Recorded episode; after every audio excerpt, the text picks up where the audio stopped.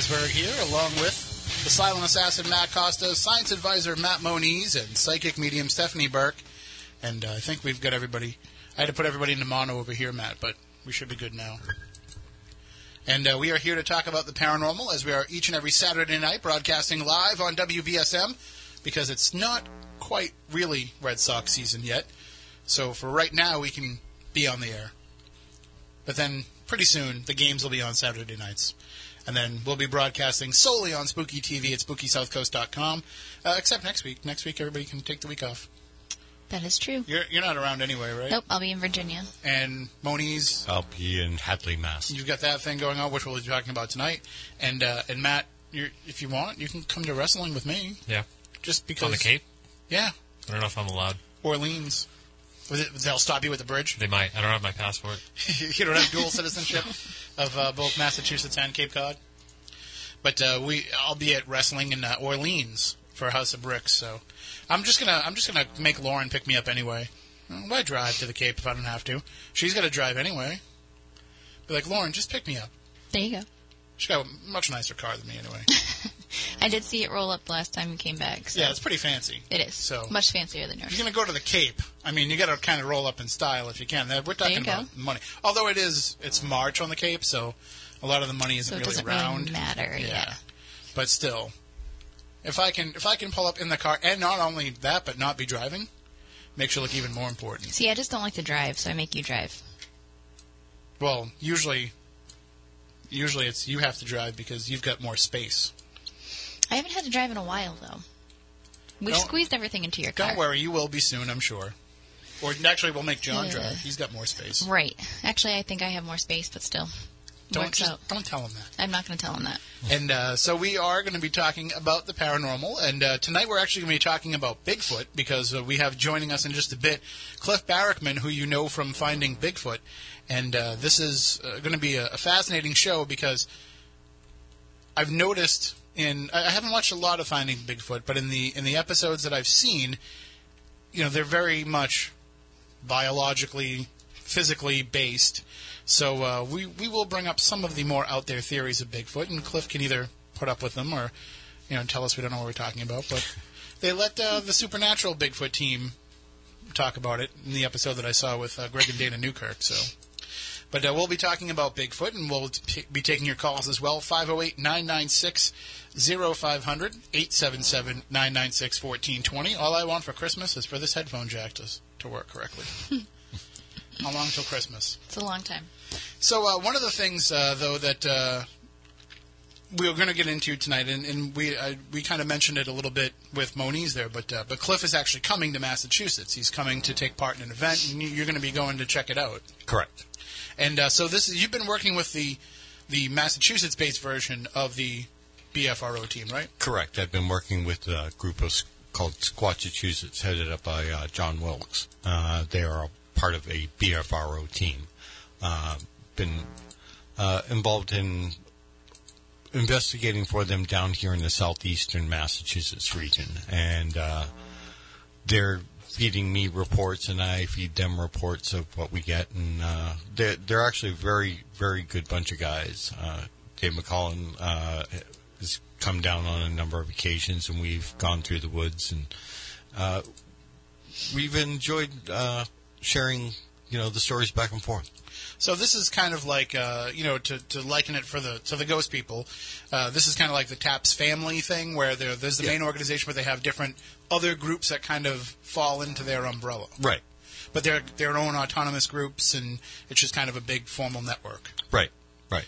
So if you are in Massachusetts and, and you have a Bigfoot sighting that you want to report, or you know if you are interested in getting involved in the research, you would contact the Squatchachusetts group. Yeah.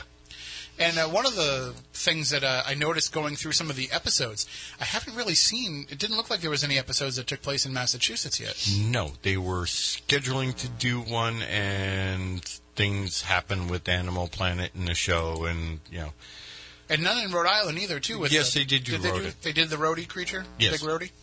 Because I didn't see that. But then and again, you know, looking on on Maine, and New Hampshire, and I believe I Vermont. saw- Massachusetts was the only one they left out. I noticed going through the episodes that not every episode was there on the on demand, but Correct. Uh, that's that's when this show first came out, and everybody was like, "Oh, you have to watch this show." I I didn't even have Animal Planet like on my cable, so I never really got caught. And I I do now, but I don't know when I got it because I never added it. Like it just showed up at one point. I'm like, "Oh, I guess now I have Animal Planet." So although I did switch from Verizon to Comcast at one point, so maybe that's when I ended up getting it. That's why I have it now, but I didn't then. But I was just like, when when we booked Cliff for the show, I said, let me go and see if I can check out some of the episodes. And I talked into my remote and I said, Finding Bigfoot, and they came up. I was like, oh, I guess I can watch it then. Or maybe it's. It could also be like tied into the Netflix and all that stuff that's on the cable box now. But I'm sure you know, a lot of you have seen the different episodes and have questions that you want to ask about specific cases. 508 996 0500 877 996 1420 will be the numbers to do so. You said you're in Virginia next weekend? I am in Virginia next weekend. I will be in Mineral. And, and who's going to be in Virginia with you? Uh, Scott Porter will be with me, and we will be investigating the Dunlore Inn. You're assuming that he's going to make it out of this weekend okay. Uh, yes. Okay. Did he make it to the uh, tailgate party? Yes, he did. Because I noticed that the kind of last minute change there. Yeah, there's a, a big old change last minute. So Big old problem. we'll see. Uh, we'll see if he makes it to Virginia next week. I'm sure he will. He's not a big party animal. He doesn't have a choice. If he doesn't show up, he's in trouble. And uh, so, and we'll we'll have some other things that are going on as well. Uh, and of course, uh, we're coming up real soon on, on Mount Washington too. Super soon, and I'm really excited for that. I'm excited to get back there. You know, I was really excited about going too, and then all of a sudden, winter came to New England over the last week, and now I'm like, maybe I don't want to go to Mount Washington in April with all you weirdos and get stuck up there in a snowstorm. Why not? That's like the best thing ever. Uh, well, I Admit guess it. Admit it. I guess the, the the good part about it is if I'm up there, I don't have to shovel any of it. So Right, I don't which is perfect, so we don't have to worry that's, about anything. That's why I hate snow so much is the shoveling. I went last year, the first week of May, and I saw every single season, including a rainbow, while I was up there. Well, So I guess if I don't have to show, let's just put a plow in the front of John's truck just in case. I don't think it's going to be an issue. I think they're used to that stuff up there. All right. So I'm excited to go. I can't wait to. And uh, not out. only are tickets still available, are there any available? There was a special deal. We still have some available with our discounted tickets, so make sure to go to brightstarpromotions.eventbrite.com and join us for And- a crazy three day weekend and uh, and those special discounted tickets were made available by uh, some by friends. our very good friends at Hawaii Paracon. Lopaka is awesome, and uh, I will be in Hawaii for their first Paracon this summer. So go to hawaiiparacon.com and check out who will be there and get your tickets and come hang out with me on the beach. And and the BFRO has even looked for Bigfoot on Hawaii. Well, actually, Littlefoot on Hawaii. Yeah. They're, Littlefoot. they're smaller creatures Yes. on Hawaii, but uh, and we can we can talk to Cliff about that too. But I've noticed that these paranormal shows, they keep finding ways to go to cool places Mm. to look for the paranormal. Like you know, Like Hawaii. Bigfoot researchers go to Hawaii. You know, Ghost Asylum guys go to Hawaii. Like, Bigfoot and Bora Bora. how come Spooky South Coast just has to stay here and do. You know this what? show? You write here? for those shows and get them to Hawaii, and you run Spooky South Coast, and we don't go to Hawaii. Do you know, want I'm- to talk about this? I actually spent uh, the last Spooky South Coast. Demons in Des Moines. right. the last season of Ghost Asylum uh, before they stopped doing it in that form. Uh, they were looking for, you know, they were like, well, we want tropical locations because, well, I don't they- blame 'em. Well, they were filming in the wintertime, Right. Which, you know, you make it sound like they're just trying to go on vacation, but it's because of the way the, the time of year they had to film. They're like, don't give us any northeast cases, Right. You know, give us stuff that's down south or, you know, in, in warmer tropical locations. And so I started looking into some of these, and that's that's when I said, I said, you know, you're going to need me to be like on Yeah. set for some of these. Like especially there was a there's an abandoned water park, an abandoned uh, marine park Yep. in uh, Miami that I really wanted them to do, but it's it's just one like s- concrete, Mm. uh, you know, sta- like the, like the Brockton Fair. Okay. Where you sit at the Brockton Fair to watch the demolition derbies. There was just like one thing like that, and then they used to have a pool in front of it where they would have like uh, killer whale shows and stuff. But I just when I saw it, I was like, "There's something about that place that makes me want to go there." I don't know what it is, but there's something about that place I want to check that out. great. No, I don't want to go to Miami No, in general. No, I just I just got back. I spent five minutes in Florida. That was five minutes more than I needed to. Actually, Florida's Florida's fine. Miami, eh. Nah, I was just It an wouldn't be my too. first choice of where I'd go Palm to Florida. Beach. Great I, area. I mean, anywhere but Miami. I think. Florida. mm. Never, never go to the Bahamas. Ever. It's like I enjoyed the Bahamas. Nope. Although there was a lot of coconut rum involved too. Oh, so- then that's probably why you did. Trust me. Just don't leave your shoes around. That's and those I don't think I wore people- shoes the entire time I was there. people love people love to steal shoes, That's the, bizarre. the tourist shoes. Well, because they don't get them down there. Like It's very bizarre. the- you know, when you go into the shoe store in, in a tropical location, you find a lot of sandals and Right. things like that. So when people show up with like, you know, Jordans, Mm-hmm. although people steal Jordans everywhere. Like you could walk out of this studio Right. and somebody could take your Jordans from you, but uh, not mine because I just have like store bought Jordans. I don't have like fancy special edition Jordans. I have never owned a pair, so I don't know. I never did. Uh, I had a, recently. I had a pair that I bought at the Salvation Army one time, but they were Derek Jeter Jordans, so I never Ah. wore them anywhere because you know Derek Jeter. Well, yeah. but uh, these ones I bought, you know, I got like I paid like thirty bucks for them, at, I remember you saying that. And uh, they're the most comfortable shoes I've ever owned. So I'm not, mm, still not sold. we will do a whole episode one time ab- about my sneaker preferences because it's paranormal. It definitely is. I have to agree with that. And just how I have to be about shoes. Uh, but uh, speaking of big feet, Yeah. because I, I do wear a size thirteen. Nice segue. But uh, I don't. I don't think that uh, nobody would ever mistake me for being one of these hairy hominid creatures out in the woods.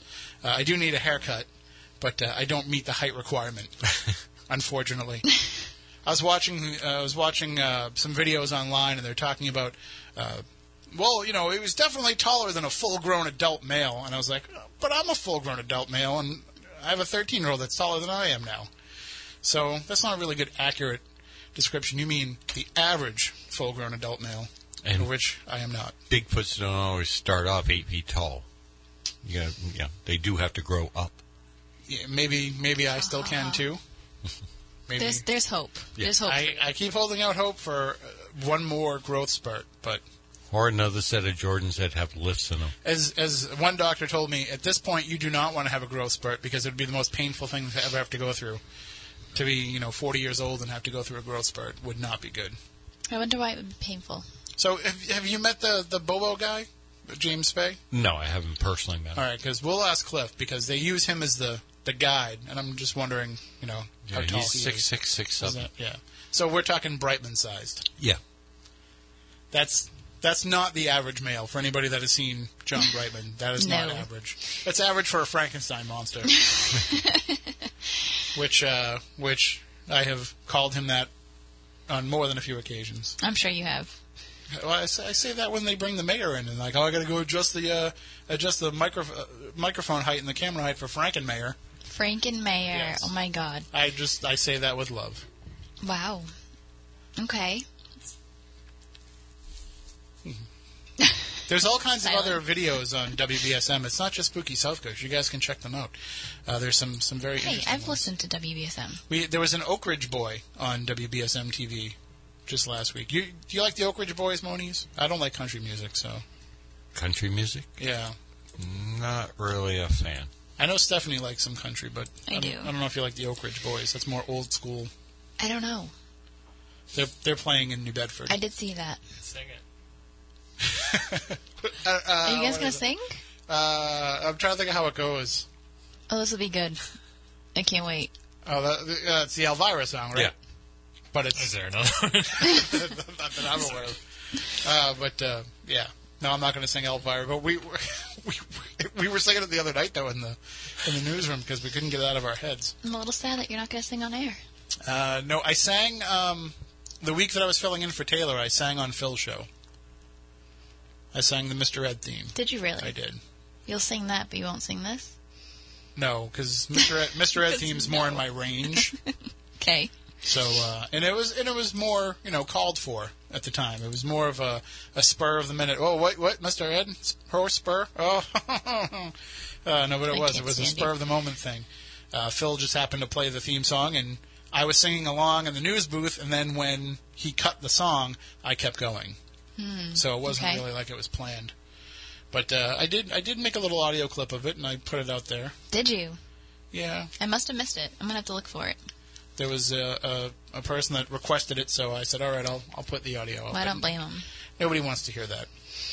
Uh, Balzano used to like to sing too on Spooky Crossroads all the time, That's not surprising. and I was like, ah, "Man, listen, I love you, Did he sing Hanson? but you're terrible at singing. Bop. yeah. was I don't think he ever sang MMMBop? MMMBop. It was it was always like like just little random bits of things that would pop into his head. It's like uh, you know, like Bono when Bono sings a U2 song. Sometimes, like the end of the song, he'll start singing like some other song, like a little. They call it like a little. I forget. U2 fans have a name for it, uh, but he puts in like little ex- excerpts from other songs, like in the ends of their songs. And sometimes that would be like what Balzano would do. He'd just be like talking about something and then just trail off into a song. And Weird. I'd be sitting here like, this is. It's a good thing this is like I only knew on somebody Spooky else TV. that used to do something like that. Uh, his name was Timothy Leary. Yeah, well, he had a reason for doing it though, uh, and he probably had a much weirder song selection. So we will be talking with uh, Cliff Barackman coming up in just a few moments. Uh, we'll be talking about Bigfoot. We'll be taking your calls at 508-996-0500, 877-996-1420. There's people in the chat room, lots of people in the chat room that are already wondering where Cliff is. Uh, he'll be joining us momentarily. And uh, we will have the conversation for you here on Spooky South Coast. If you miss any of the show, you can always check it out on demand. We have Spooky TV on demand, which Matt does a fantastic job of dolling it all up and making us look good, and then putting it out there in both the full show version and in smaller, more easy to digest clips. And even though I said easy to digest, we're not going to go into snack talk.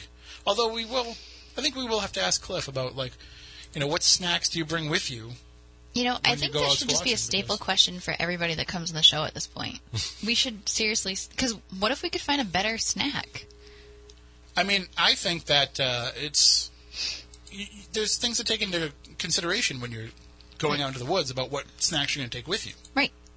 Makes So- perfect sense. All right, I think we uh, I think we have Cliff here. Let me bring him in. Hello, Cliff. Can you hear us? Okay. Hello? Hi. Can you hear us? All right. Hold on. We'll figure this out. Wait a minute. I got to do this, right, Matt? I got to switch this to that. Can you hear us Hey now, there. Cliff? Hello? I don't hear you. All right. Still not now. Hold on. We'll figure this out. S- Still can't hear us. How about? Oh wait, I know. Oh, there you are. Hello. There we are because I didn't put it into audition. Oh, there you go. How you doing today? we are spectacular. How about yourself? I'm doing all right. Keep talking for a second so I can adjust the speakers so you don't distort like that, okay? Sure, absolutely. Uh, we are very excited to uh, have you here with us. And uh, and Matt, it turns out he does have video, so I know Oh, that I yeah, didn't. it, it's up to you guys. I, I'm, I'm watching your live feed on the website or whatever, and I didn't know if you wanted me on video or not, so it's up to you. well, usually we don't. Like we we have been trying to bring it in, but it just it causes such an issue with our computer over here. So uh, it's good. I can see you though, so that's all that matters. okay, I suppose. You're the lucky one. And and you can and you can see me. I just might be delayed a little bit, but uh, you know we we do have that uh, ability. So eventually, someday, we're going to have you on this big screen behind us, and then just talk to you that way. It'll be a lot more organic. That'd be, yeah, organic, a giant head behind you, yeah. that's Perfect. That's pretty much how I live my life. Have you seen my head? It's It's not that You know, I've got a huge head. My, I I have a giant head. It turns out, like I I have to get extra large hats. The only person I can share a hat with is Bobo. It's ridiculous. I've got a really large head. see now that I have the same problem. The problem is, is I just I didn't grow anymore to match with my head. So, you know, I have I have a the, I have the head of a bobo on the body of a, of a pukwudgie. So it doesn't really work out so well. Well, we're glad that you could uh, join us, and uh, and we were just talking uh, earlier in the show that you're actually coming to Massachusetts. Yeah, two weeks from tonight. I well, yeah, tonight I'll be out there. Two weeks. Um, and what Hast- Hastings is that right? Hadley. Uh, Hadley, Had, Had, yeah, Hadley. I did another thing in Hastings. I'm sorry. I get, I'm all over the place. I can get a little mixed up, and I only have so much RAM, you know. Um, Oh, I don't but yeah, you. yeah, two weeks from tonight. All the details are on the Squatchachusetts website. And so, uh, but so you've been out this way before, though, and I know that you've done some episodes of finding Bigfoot here in New England. Uh, so I assume you've been wandering through through our woods uh, throughout the course of your career. Uh, well, you know what? Um, I've never been to the Northeast until I did Finding Bigfoot. So I've only uh, had the opportunity to explore those woods for the last, you know, seven or eight years. And I will say this: I mean, we have uh, a fair amount of sightings, and we have a fair amount of incidents that happen. They're not as predominant as they are in other parts of the country. But um, uh, you know, my co-host Matt Moniz has been working with the Squatchachusetts team, and uh, we may not have as many sightings as other areas, but we have some pretty profound ones here. Oh, sure. You know what? If you look at North America, sightings occur where the needs of the animals are met food, water, and cover. And there is a lot of that in the Northeast, particularly when you get to Vermont, New Hampshire, and Maine, and places like that. But Massachusetts has some nice uh, big chunks of undisturbed habitat as well. So, yeah, wherever you find the habitat, you find the animals. It makes sense. One, one of the great things about our area too is that uh, you know we've had a long history here with the Native Americans. There's, of course, there's, there was Native Americans all over the country, but we have a lot of the legends and lore that have stuck around uh, through, you know, to even modern times. We still talk about that with a lot of our uh, our paranormal research that we do here, and a lot of historical research that we do. So the Native American stories of these creatures being seen in this area have certainly stuck around, even as the Native Americans themselves have disappeared. Well, that's one of the things that really turned my head back in my early days of being interested in the Bigfoot thing. I mean, when I was a kid, I was interested because monsters, you know, who doesn't love monsters? But um, when I started taking the subject seriously, that was one of the things that really turned me from uh, you think these things might be real to these things probably are real. Um, and is that it was that every, without exception, every Native American tribe that lives in suitable habitat that you know shared with Sasquatches have something described as Sasquatches in their oral tradition. They don't call them Bigfoot. They don't call it Sasquatch. They call it something else, usually a native term that translates to wild man or hairy man or something. But that is that is true in every North American native oral tradition, and that cannot be faked. And then we, you know, come to find out years later, and uh, as people are looking into these reports, they're able to connect them with other reports across the globe. And you've had the chance to go across the globe and, and look into some of these reports. It, it's there's there's too much of this happening in too many different corners of the world for it to all just be a story. There has to be some some fact behind it. Oh yeah, yeah, it, clearly. And the more we learn about anthropology in general, the more that that idea makes sense. Um, th- these are just some sort of relict hominoid, basically, is the term for them. Relict is a biological term that means still alive, you know, still sticking around, and hominoid is the general large family wherein lies the great apes and human beings. Yeah you know, we say the same thing, and, and, and, again, I know that you know when you're looking into into Sasquatch creatures, you're looking at it from a a physical, a biological, uh, you know, a, a reality based uh, perspective, and I, I don't want to keep comparing it to supernatural things like ghosts, which is what we focus the majority of our attention on. Uh, but when you look at that when you say, okay, there's there's a word for it in every culture. There's stories about it in every culture. There's enough of uh, a knowledge base where you can just plop yourself into any village on any continent around the world and start talking about these things, and people will be able to understand what it is that you're discussing, and they'll they'll have their own version of it to share with you. When that happens, it become you know it makes the world feel a lot smaller because now there's something that's bigger than us that's somehow connecting all of us. You know, the, I've always felt the world was a little bit too small for my taste. Honestly, I'm glad I'm just passing through. is there uh, is there any place that you haven't had the chance to go and check out the stories of the creatures that, that you want to go and investigate? Huh. Um, I would like to go further north into British Columbia and really look on the British Columbian coast more than I have. I've been there once or twice, but I want to spend some time out in the British Columbian coast.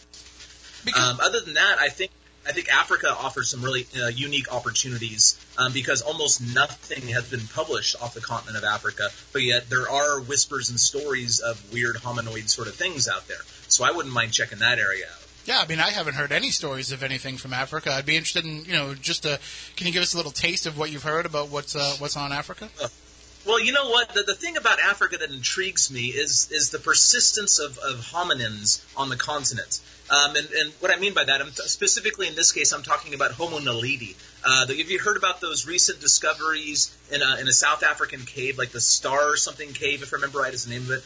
Um, and they're still excavating it right now, but there's a tremendous body of fossilized hominin skeletons. And these particular hominins, the Homo naledi, they're very, very archaic in morphology. In other words, like they, they seem very ancient, big, heavy brow ridge, very ape-like face, but they were bipeds, and they walked around on two legs. They were smaller than Bigfoot's, but nonetheless, um, they're, they're very Bigfooty, you know, Bigfoot-esque, if you want to say. But they were walking around 50 or 100,000 years ago. that overlaps our species dramatically. Like we've been around for about 300,000 years, give or take a little. Um, Homo sapiens. So they were walking around at the same time as us. And that kind of gives uh, some credence to this idea again of relict hominoids. Are they still there? Because sometimes people report things like that, but there is, there are almost no people out there studying and publishing this, so word doesn't leak out. But I have a feeling there's a wealth of information there.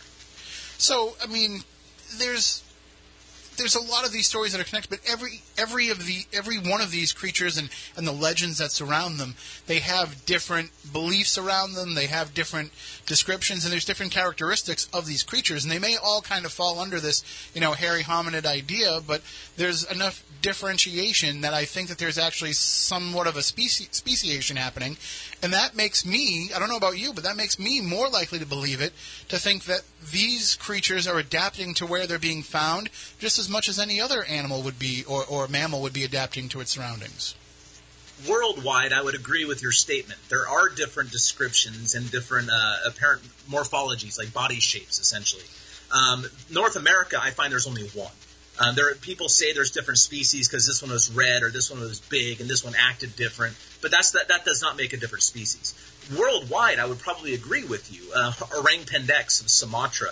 Um, I, have spearheaded the Orang pendek project where I've gathered a bunch of evidence, footprint evidence of Orang pendeks, and their foot morphology is dramatically different than that of a Sasquatch.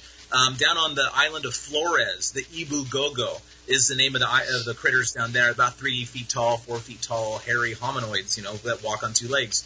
Um, those seem to have a regular foot as opposed to a divergent hallux, like a big toe that sticks off to the side, like the orang pendek has. Then we have two different species in Australia. Who knows what the yeti is? I mean, there, there have been three described uh, species of yeti, yetis. The big ones, like the Bigfoots, the medium-sized ones, which seem to be much more ape-like, and then a bear species, which Dr. Brian Sykes, of course, proved with his DNA study. Um, then there's, of course, the Ye, uh, the Yeren um, of China. There's the Almasty of the uh, Georgia, sort of Caucasian mountains, and that might be some sort of relic. Who knows? Uh, Homo erectus or Neanderthal or maybe Denisovan. We don't really know. Um, so worldwide, there do seem to be different species, which actually supports the idea that these things are out there. Because now we know that human evolution had a, wasn't a chain-like thing, like a trunk of a tree, where Homo erectus gave rise to Neanderthals and gave rise to humans. We know that there were a lot of branches on that tree now, some of which um, didn't didn't die off until very very recently, like Homo naledi, I already mentioned, or Neanderthals, or Homo floresiensis um, another hobbit species on Flores, where the Ebu Gogo is currently being reported. Well, all of these different species make sense when you consider the multi-species hypothesis of human evolution. It, it really seems to me that uh, as people are paying more attention to these creatures, and and, and as they are kind of somewhat in pop culture too, with with uh, finding Bigfoot and, and other focuses on them. You know, we have uh, our friends uh, Small Town Monsters uh, have that great series that's coming out with documentaries about. You know, as more attention is being paid to these creatures, people are coming forward with stories and sightings. Whereas I think that there was, you know, 10, 20 years ago, people might have been so quick to dismiss what it was and say, well, it couldn't have been it couldn't have been what I thought it was. It had to have been a mountain lion. It had to have been a bear. It had to have been this. It had to have been that. And I think people are more open to the possibility that it could be something that they can't explain these days. I do believe that's one of the good things that has that has come out of finding Bigfoot, for example. Um, we've been on a long time. We're a pretty successful TV show. We've been all over the country and you know the five continents. And to those ends, we've shown that you know if you've seen a Bigfoot, you're probably not alone other people have the same experience as you. Because how terrifying must that be to uh, to live out in the woods or whatever in a small rural community, see one of these things, and and be afraid to tell your neighbors and friends about it because they're going to think that you're drinking too much or you're you're uh, you're hallucinating or you're crazy or a liar. People who live out in these rural communities sometimes uh, the most valuable thing they own is their reputation. So who wants to stick their neck out like that? But the the um, this the tidal wave of media attention brought on by Finding Bigfoot and other shows and movies, and Seth Breedlove stuff that you mentioned, mm-hmm. all of that stuff kind of makes it okay to talk about because finally the witness is not alone anymore. They realize they're not alone because there's a community of people who have had very similar uh, experiences. See, I'm sure the fans of your show watch it and and they're looking to see what it is that you're doing for techniques to try to find these creatures, and, and hearing you talk about the different ways that you try to, to locate them when you're out in the field. For me, the most fascinating part is when you're actually holding those town halls and you're getting rooms full of people that have had sightings and have had experiences.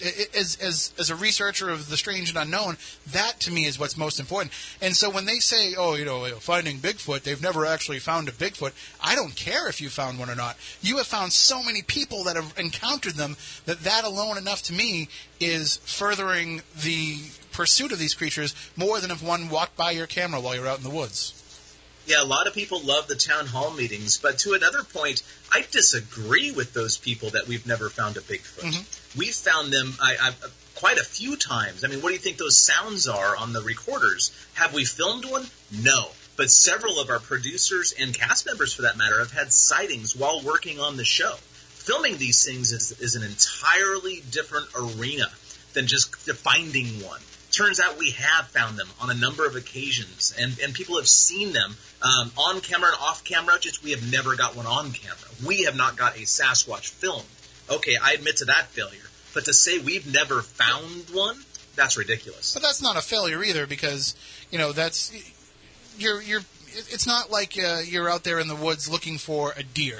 You know, you're not trying to find. This is something that people just don't encounter for the most part.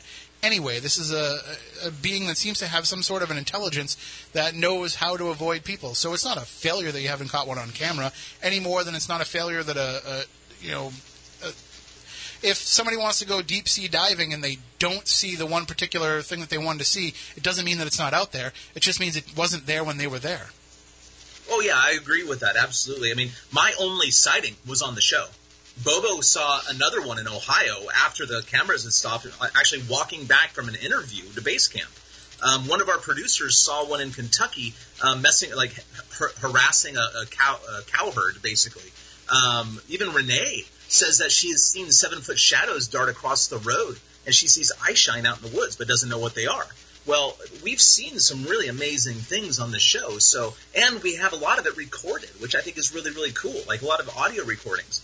And for anybody who wants to be a critic of the show, by all means, please, please do us a favor and go do a better job than we did. That would be amazing. I would, I'll help you. Well, it's like when we do certain ghost events. A lot. How many times have you and I, Tim, put our equipment away and have something paranormal happen right in front of us? Oh yeah, the you know the waits till you actually stop looking to, Yeah. to come out and show itself to you. Lizzie Borden's prime example. Oh, absolutely.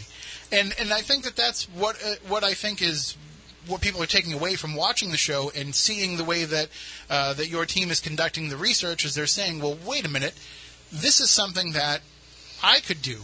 Like when I just go on a hike, I can pick up a stick and and just see if I can make some noise and see if I can get some kind of a response. So it, it gives you a chance to kind of open your mind up more to the possibility that these creatures are out there, even if you're not going to, you know, full fledged go out there and, and look for one on, on a Bigfoot investigation. But at least you're going to open your mind to that possibility. And if you're going to be open to that possibility, you're more likely then to pay attention if one's going to happen while you're out there. It's one of the great things about bigfooting in general is you can do it. I mean, anybody can do it.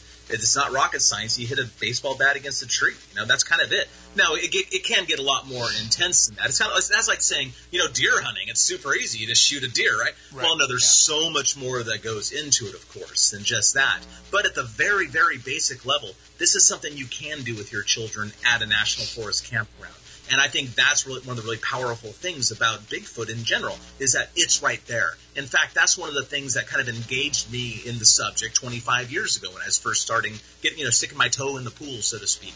Like, I realized that this was a mystery and it was quirky and weird and everything I love about life, but it's right there. I was already backpacking. I was already camping. It's something that I could just put on the agenda. Because at the end of the day, Bigfooting is basically camping with a purpose. I mean, you should definitely have some some background and familiarity with going out into the woods, and uh, I wouldn't suggest just anybody go because some people like myself would probably have a tendency to, to not make it back. I have a pretty good natural sense of direction. I don't have a very good natural sense of uh, you know where not to step, and uh, I, I would Well, prob- you, you could do this from your car, though. Really, you could drive along a lonely road, pull off somewhere, get out of your car, wait five or ten minutes, let things cool down, let the forest reacclimate to your presence, bang a stick against a tree once or t- twice, and listen.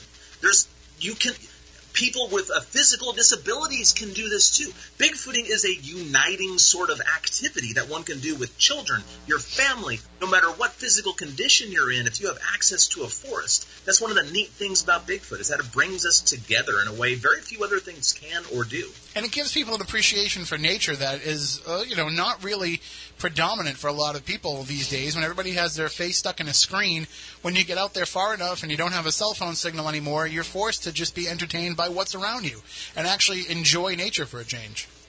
Exactly, and you know what? All, all my um, advocacy for bigfooting, that's really the motive underneath, is to get people out into our natural environment. We weren't meant to be living in these cement cages we've built around us. We are meant to be in touch with nature because we're a part of nature.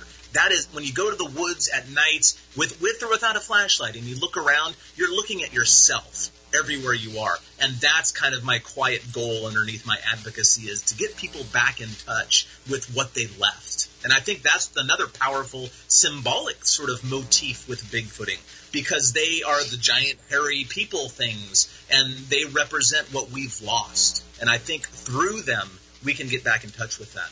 I, I definitely uh, agree with that because it's it's people want to think that if this creature is is out there that it's a connection between us and what came before us, or maybe it's a deviation of what you know we could have been if we didn't evolve into what we are.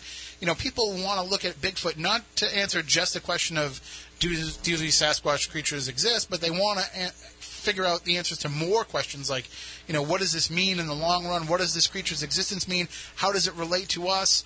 And you know, there, those kind of questions, those bigger questions, are way more important than just whether or not something is actually out there in the woods.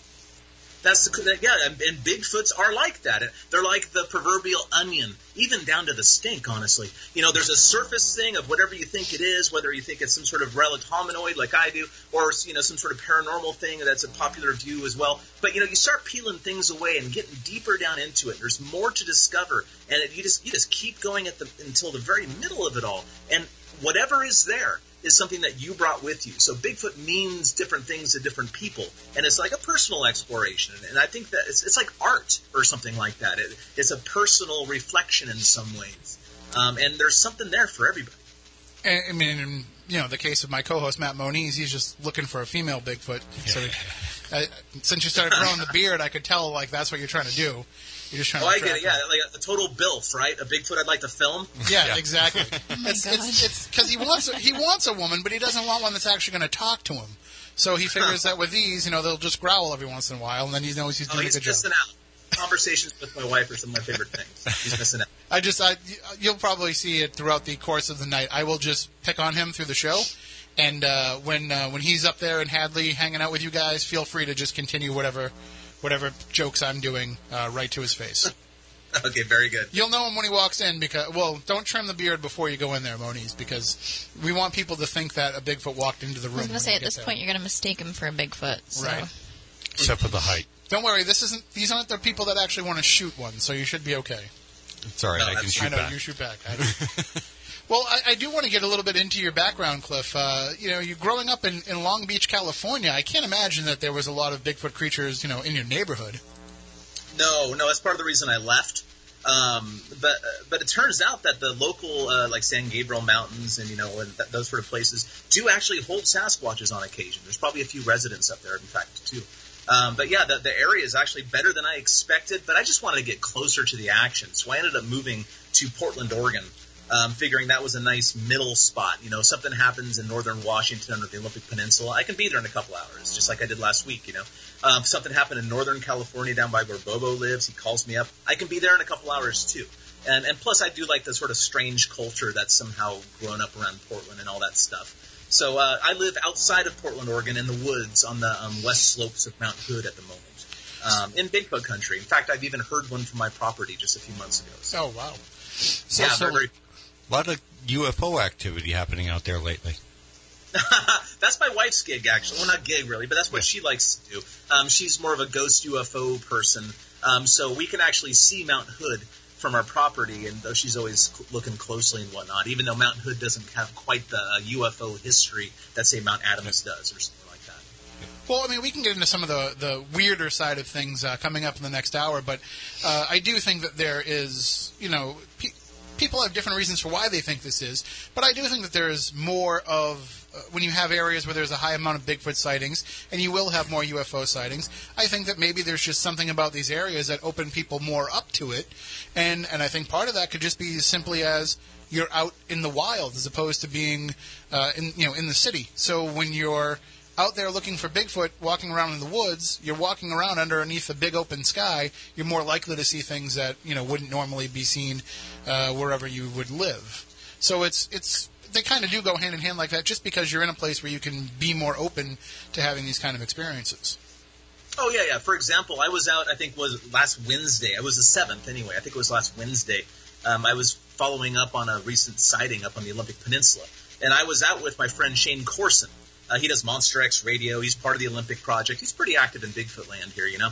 Um, and uh, I was just talking with him around the fire, or maybe we didn't have a fire going at that point. No, we didn't have a fire actually, because we were talking, and I, I thought he turned on and off a flashlight for a second. I didn't, so I didn't say anything. But he said, "Did you see that? It, what? Like right over my head, behind me, he saw a, a, a series of flashing lights all of a sudden. He was, I don't even know what that was. And and I I saw the reflections off the trees, but again, I thought he just turned on a flashlight for a second. Um, and but it was when I got home. Um, I'm an amateur astronomer as well. I love all avenues of science. And one of these uh, um, astronomy blogs that uh, I, I follow on Twitter or something brought up the fact that on that very night over western Washington, a huge fireball streaked across the sky and broke up into a bunch of pieces, and a lot of people saw it, reported UFOs and all this other stuff. But it was actually just a fireball, a meteor, basically. I don't, I don't think it hit the ground, so I can't call it a meteorite, but it was a meteor. And it turns out that that happened at the same moment Shane and I were talking. But would we have ever seen it unless we were in a dark place with a dark sky above us? Probably not. Just being out there exposes you to so many different things, astronomical or perhaps paranormal. Who knows, you know? And and I think that that's why you know when people say, well, how come you know we don't see more of these Bigfoot creatures, more of these Sasquatch creatures when we're out there? But like you're saying, even though you spend so much time out there, it's still not your primary environment. So everything that's out there is always going to be one step ahead of you because that's where it's used to being. And I think the same thing will happen with, with the Sasquatch creature because this is where it lives. This is where it's where it's come up, and this is where it's geared toward. And no matter how much time you spend out there, you're always just visiting. Oh yeah, and you know to put it in perspective, and there's a lot of bears in Mountain Hood National Forest, um, and I've seen a lot of bears, but not here. I've seen most of the bears in Northern California and the Sierra Nevada mountains of, of California. Um, the, the Sierras, because well, you know, if I'm in a national park, you're not allowed to shoot them, and the bears figure that out pretty quick, and so they're much more brazen. Northern California, there's just a ton of bears there, and not a lot of people around.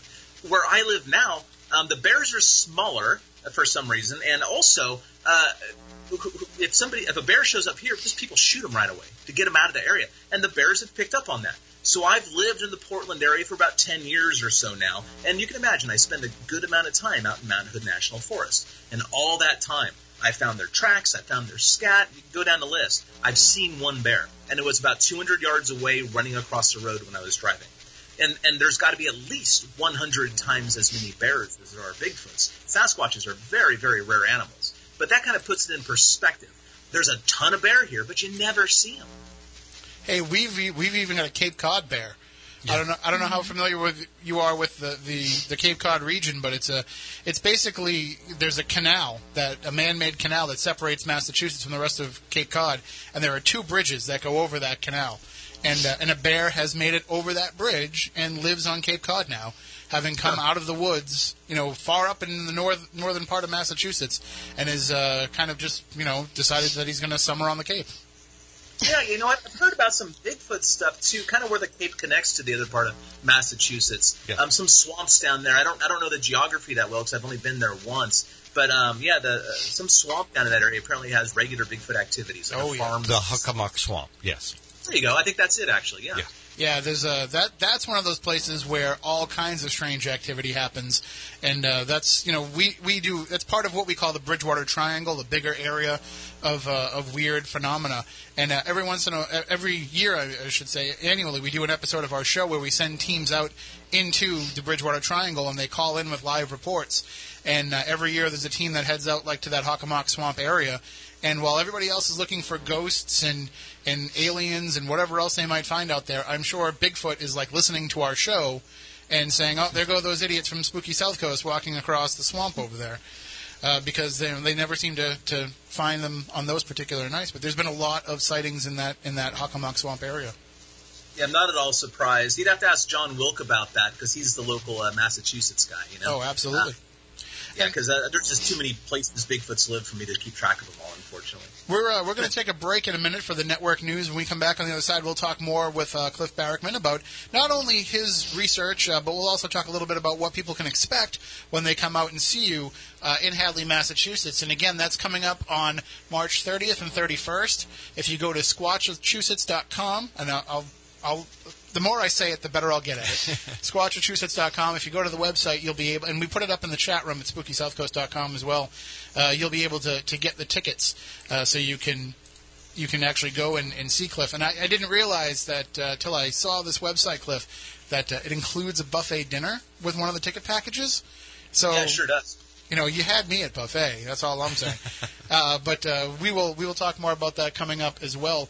Uh, real quickly, while while people are, are waiting during the news break, how can they find out more about you? How can they find out more about your work?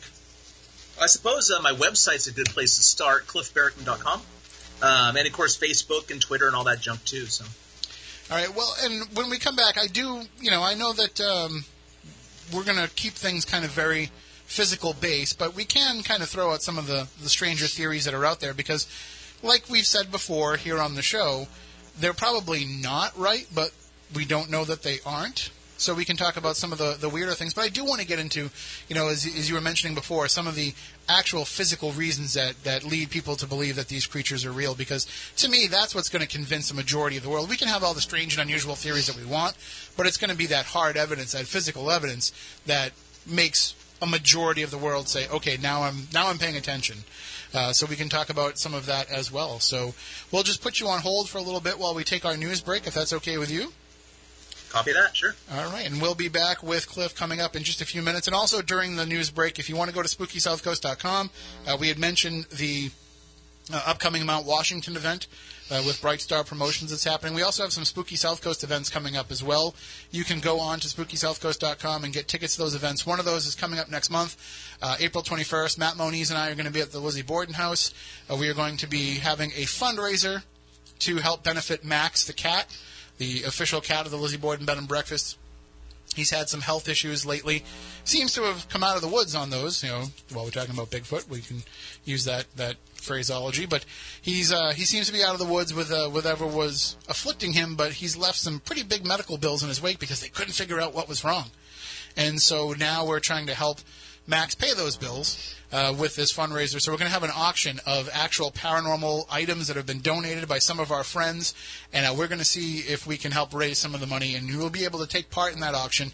We got to figure out all the logistics of how it's going to work, but basically it will be streaming worldwide on SpookySouthCoast.com on our YouTube channel, and you will be able to see the items, bid on the items, and uh, and certainly you can also be there in person to bid on the items by taking part in this great event that we have coming up that night. So SpookySouthCoast.com slash events. We'll be back with more in just a bit.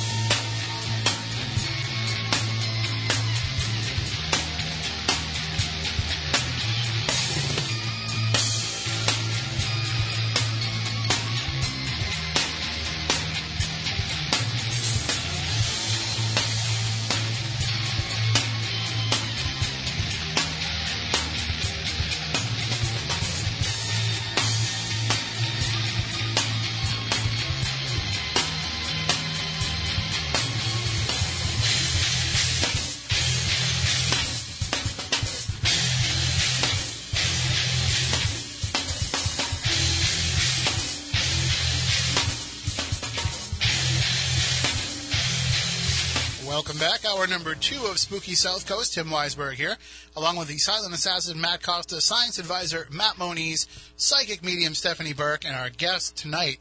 You know him from finding Bigfoot, Cliff Barackman. He's also going to be coming to Massachusetts coming up in just two weeks. Uh, March 30th and 31st, he'll be in Hadley, Massachusetts, at the Hadley Farms Meeting House. Two days of events. This is going to be a fantastic event, uh, and not just because there's a buffet dinner, but uh, you, see, we all got we always got to bring it back to food here on Spooky South Coast.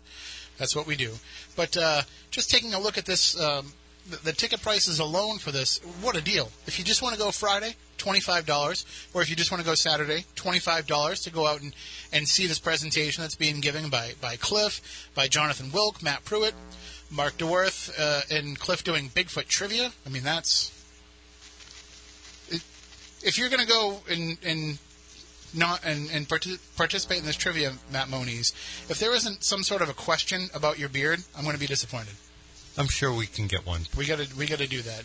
Uh, and then uh, if you want to take part in the Saturday event with a buffet dinner, fifty dollars. But the best way to do this, just get the two day pass so you can go to both days with the buffet dinner. Only seventy five dollars. I mean, come on. You go out to eat just for dinner, you're going to spend most of that alone. So you get to have all kinds of Bigfoot fun with the whole Squatcha- Squatchachusetts crew. This is see, this is why we don't have them on the show, Matt. It's not it's not that I don't want to have John on the show and This is why and we Dave can't have show. nice things. It's because I just can't say the word. So uh, you know that's that's the that's the whole reason why. So, uh, but uh, certainly, if you want to get out and get these tickets, squatchachusetts.com is the website. Hey, you got and uh, I did. And uh, we have it up on uh, SpookySouthCoast.com in the chat room as well. I put a link, and uh, you can take part in this. But definitely, if you plan on going and you want to have the buffet dinner, buy your tickets ahead of time because they need to know how many people they have to feed. And know it, just taking a look at some of the folks that we know around here that do Bigfoot research, they can they can pack away the food. So we definitely want to make sure that we give them an accurate count. Moniz is not going to eat for a week before he goes to this thing. So. Sounds about right. But uh, I'm just taking a look at the schedule, Cliff, and uh, and it's it just seems like it's going to be uh, a packed night each time of, of great presentations. What can people expect from the from the talk that you're going to give? Well, I'm going to give two separate talks. I, I believe, you know, that's the hard part for me because I, I, that's, that's my favorite thing about doing these sort of gigs is actually the presentations I give. Uh, I was an elementary school teacher. I taught fifth graders for 14 years before I was grabbed by television. And then suddenly my classroom went from 30 to 1.2 million a week. Wow. Um, so, but I, the thing about these presentations, I just love to give them because it gets me back in the in the teacher seat, the driver's seat of the teacher seat, whatever you know. It gets me back in front of a classroom, basically, where I can convey a little bit of knowledge. So the hardest thing about it for me is to choose which one of the seven or eight presentations I have that I want to give.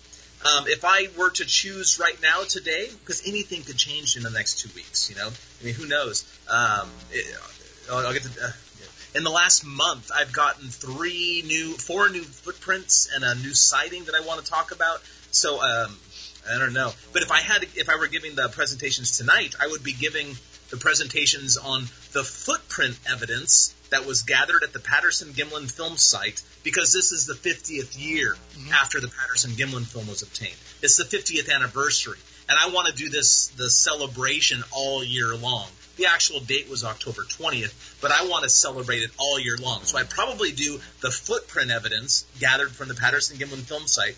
And also, I have a really cool presentation that takes about an hour and 10 minutes because I have about an hour and a half, I think, on the second night. Um, uh, or maybe a little bit more, I don't know, um, on handprint evidence. Because most people think, oh, Bigfoot, big feet, but they have big hands too.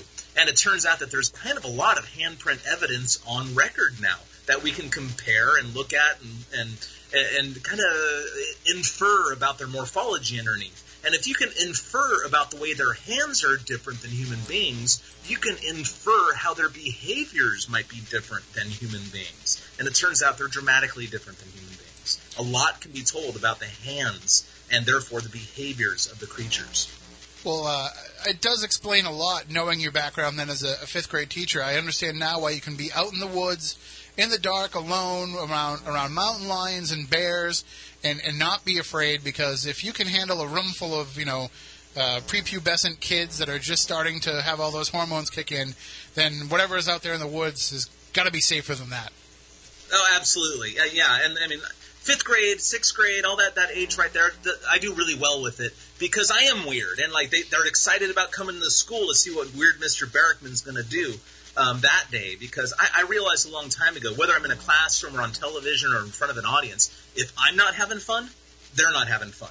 Right. And gosh, you know, if I'm not having fun, I'm probably not doing it. And uh, you know, I- I'm I'm involved in the media. I'm I'm a, I'm a news anchor here at the station, and I'm a reporter. You know, and they always say, you know, when you're when you're presenting to the world, you're presenting to about a sixth grade education level. You know, that's that's where you want to kind of focus in everything so it can it can reach the widest masses. And I, and I think that that is a really good thing because that's pretty much like the level of where my jokes can go is is that age group. But I think also too is you're catching people at at a mindset of where they're just about at the point where skepticism and cynicism hasn't started to kick in, and you have that wide amount of wonder. And I think that that is great for what it is that you're doing because people can be more open to that possibility and they can kind of keep that that sense of wonder and you're right there to kind of give it to them in a way that's still digestible without them you know, at least on a television way, they can say, okay, I think I can buy into this. And then when they come out and they see you give a presentation, that's when you can say, all right, now I can get into the real nuts and bolts of this because now I've got the audience whose mind is already open to that possibility. Yeah, and you know what? At the, I, I see very little functional difference between 10 years old and 50 years old, honestly. If you can grab a person's attention at 10 years old, the 50 year old is a pushover. No problem at all.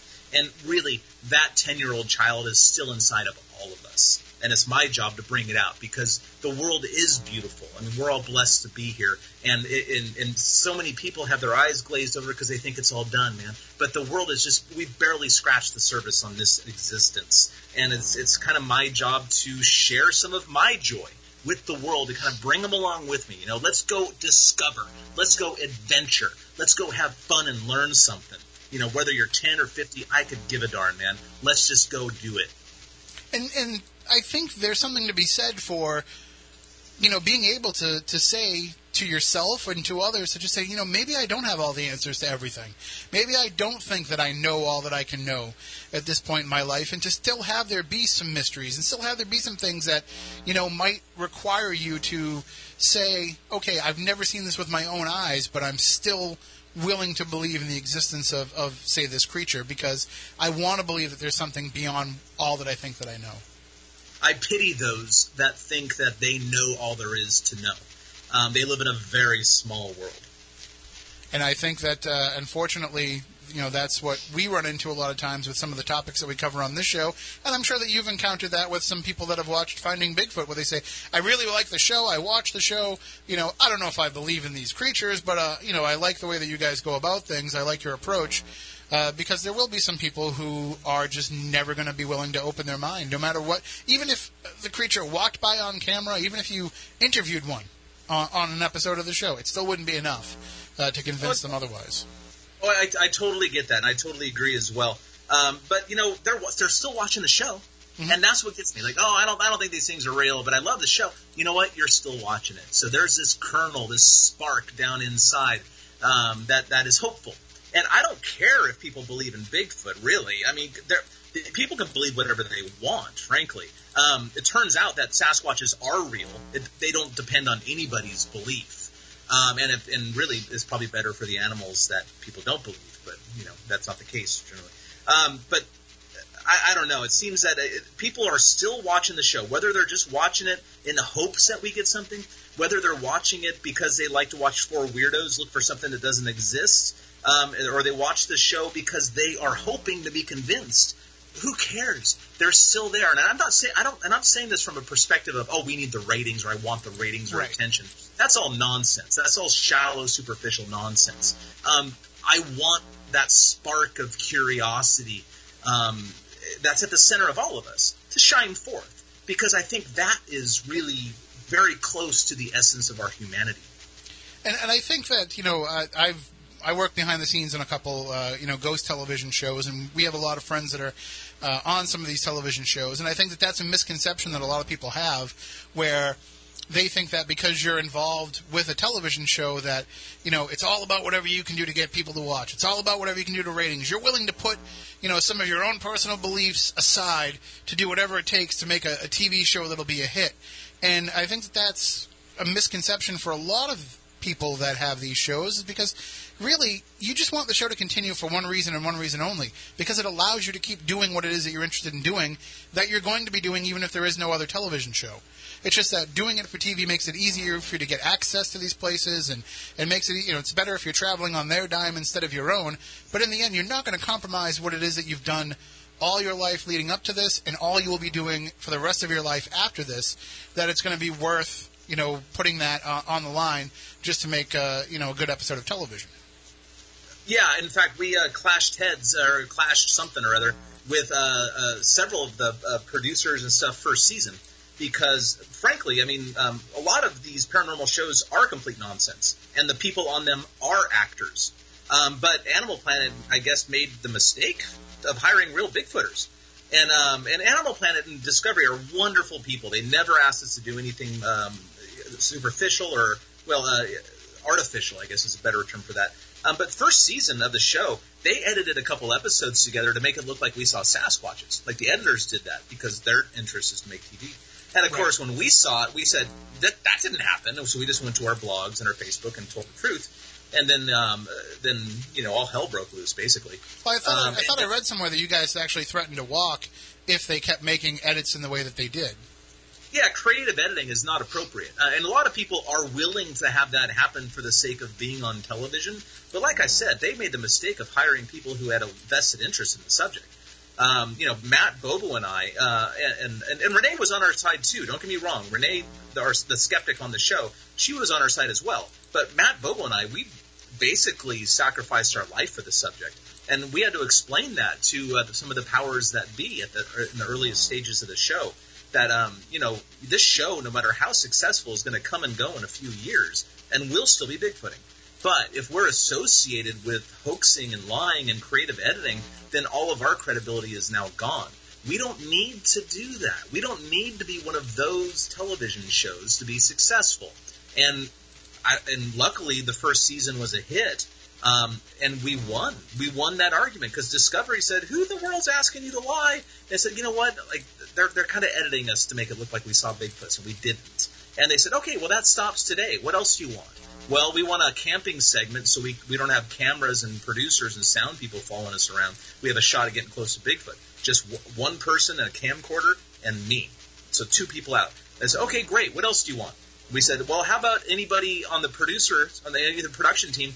if they try to hoax us, they're fired that day and they never work for the show again. They get a plane ride home that day or that next day. And they say, done. It's like, Wow. holy crap, we won. We won the battle. And ever since, like, first season, most of the shows are great. Um, we did not see a Bigfoot in Florida. That was a horse. And um, the thing that they circled in North Carolina, um, chase, run up a hill, was Matt. Um, they kind of suggest, they didn't say anything, but, you know, they left it open to the, you know, the, the, the viewer and really they they would interpret that as a Bigfoot. But, um, ever since those two episodes when we were so upset about it, they've been nothing but wonderful. And yes, we have in fact lost a producer or two over the last five or six, seven years. Um, we have in fact sent people home the next day and they have not worked for the show again. Um, and we have in fact done done a, a real Bigfoot show. In fact, um, our, our, our, a lot of our camera guys and producers they work on a lot of these other ghost shows, and they all come back and say Finding Bigfoot is the most real reality show we've ever worked on, and I and I that's a feather in our hat, you know, because it's hard enough to make it's hard enough to go Bigfooting, but it's also hard to make a TV show, and putting them both together is nearly impossible um, for either purpose. Really, it kind of negates both sides of that. But we've done a pretty good job at it, and it's it's something to be proud of, I believe. You know, we've kept our integrity as Bigfooters, um, and we've made a show that appeals to a large segment of the population, thus turning on the next generation of Bigfooters, the people who are going to replace me and Bobo and Matt and stuff. So, And, and you brought up you brought up an interesting point when you mentioned you know you don't want to be associated with hoaxing because I think in a lot of the and, and I'm going to put cryptozoology into the hat of the paranormal right now, and just in terms of saying of all the different aspects of paranormal research of looking into the weird and the strange and the unusual and the unproven and the unknown, I don't think there's any area that's as rife with the reputation of hoaxing as there is Bigfoot. And I think that that's because you've had so many people over the years that have tried to pull these different hoaxes uh, that it has kind of made the general public skeptical of anybody that does this research, and you're already fighting that reputation yourself before you've even made your own name in the field. Yeah, it's a precarious uh, path to step on. Um, and you have to really watch everything you do and, and, think about consequences of even associating with some people, you know, um, which is difficult because I'm not one of these people that needs to agree with someone else to get along with them. Uh, some of my best friends have wild, crazy, in my opinion, ideas about Bigfoots, but they're some of my best friends. Um, I like eccentric weirdos. I like to surround myself with people like that. Um, and but uh, yeah, so it's, it's really difficult. It's a difficult path to to proceed down. I think for a lot of people. And but I'll tell you, I mean, I've got a good reputation in, in the Bigfoot community. Um, I, I, I believe at least that's what it seems like. Uh, but it hasn't been easy to cultivate this, I guess, image because I'm not used to cultivating images. I just do what I do, and luckily people, luckily it resonates with people and I don't find it worth my time to lie or you know do anything like that. So I just tell it like it is, and I'm a smart guy. I'm pretty well spoken. I can explain myself and why I think things are real, and so far that's resonated with the community, and I'm very thankful for it because they're. I mean, I'm part of the community. That's not my. I mean, I was I was going to say they're my community, but I'm their community. I'm part of their community. Like Right. we're, we're the same thing together, you know. like you know we're talking a lot about ghosts on this show you know we, we've done numerous episodes on amityville which is considered by a lot of people to be a hoax so but Well, I met the kid in the house. Yeah, the kid who lived in that house. I'm, oh, he's not a kid anymore; he's an adult. uh, but chris I met, you met chris I, I think his name was Chris. Yeah, Yep. if I remember right. The Michigan Paracon last oh yeah yep yeah he's he's a he's a very cool guy i, I love spending time with him I like him. but you know people have already made their minds up about Amityville being a hoax, but we'll do an episode on Amityville and people will still watch it and listen to it and will comment on it based on the content of the episode of the show. And the same for some of the other things that we have talked about that a lot of people feel are hoaxes. But for some reason, you know, the, the, the Bigfoot shows that people don't even bother. I was saying off the air during the news break, you know, uh, we had Tom Biscardi on the show, and there isn't a week that this was seven, eight years ago, but there's not a week that goes by that we don't get comments on our YouTube channel with that episode of people basically saying that you know we must be a garbage show because we had Tom Biscardi on and he's nothing but a hoaxer. But if you had listened to the episode, we were holding his feet to the fire, as Matt Moniz said off the air, about some of those hoaxes. But nobody's listening to the episode because just that reputation of him has already made people, you know, they've they've basically chastised us by association. So that kind of stuff happens so frequently in your field that, you know, uh, uh, just kudos that you're able to rise above that and be able to, you know, do the good work and be recognized for doing the good work when most people are trying to tune out a lot of the the the, uh, the people that aren't doing the good work. Well, you know, you said something important there. I think that's a big distinction between, say, nowadays and like maybe 25 or 30 years ago. Um, they- pre-social media, I, I guess is a good way to say it. Uh, you said that people like they just see that you had Biscardi on, and therefore you're the villain, and therefore they know all everything they need to know before they listen to the show. Um, whereas you're holding uh, Mr. Biscardi's feet to the fire, as you said, and they wouldn't know that because they didn't bother listening. Um, I find that a lot on Facebook or other things. Like if I find a really interesting article about something I'm interested in, I share I share it with my public. You know, with with the folks who are kind enough to follow me on Facebook.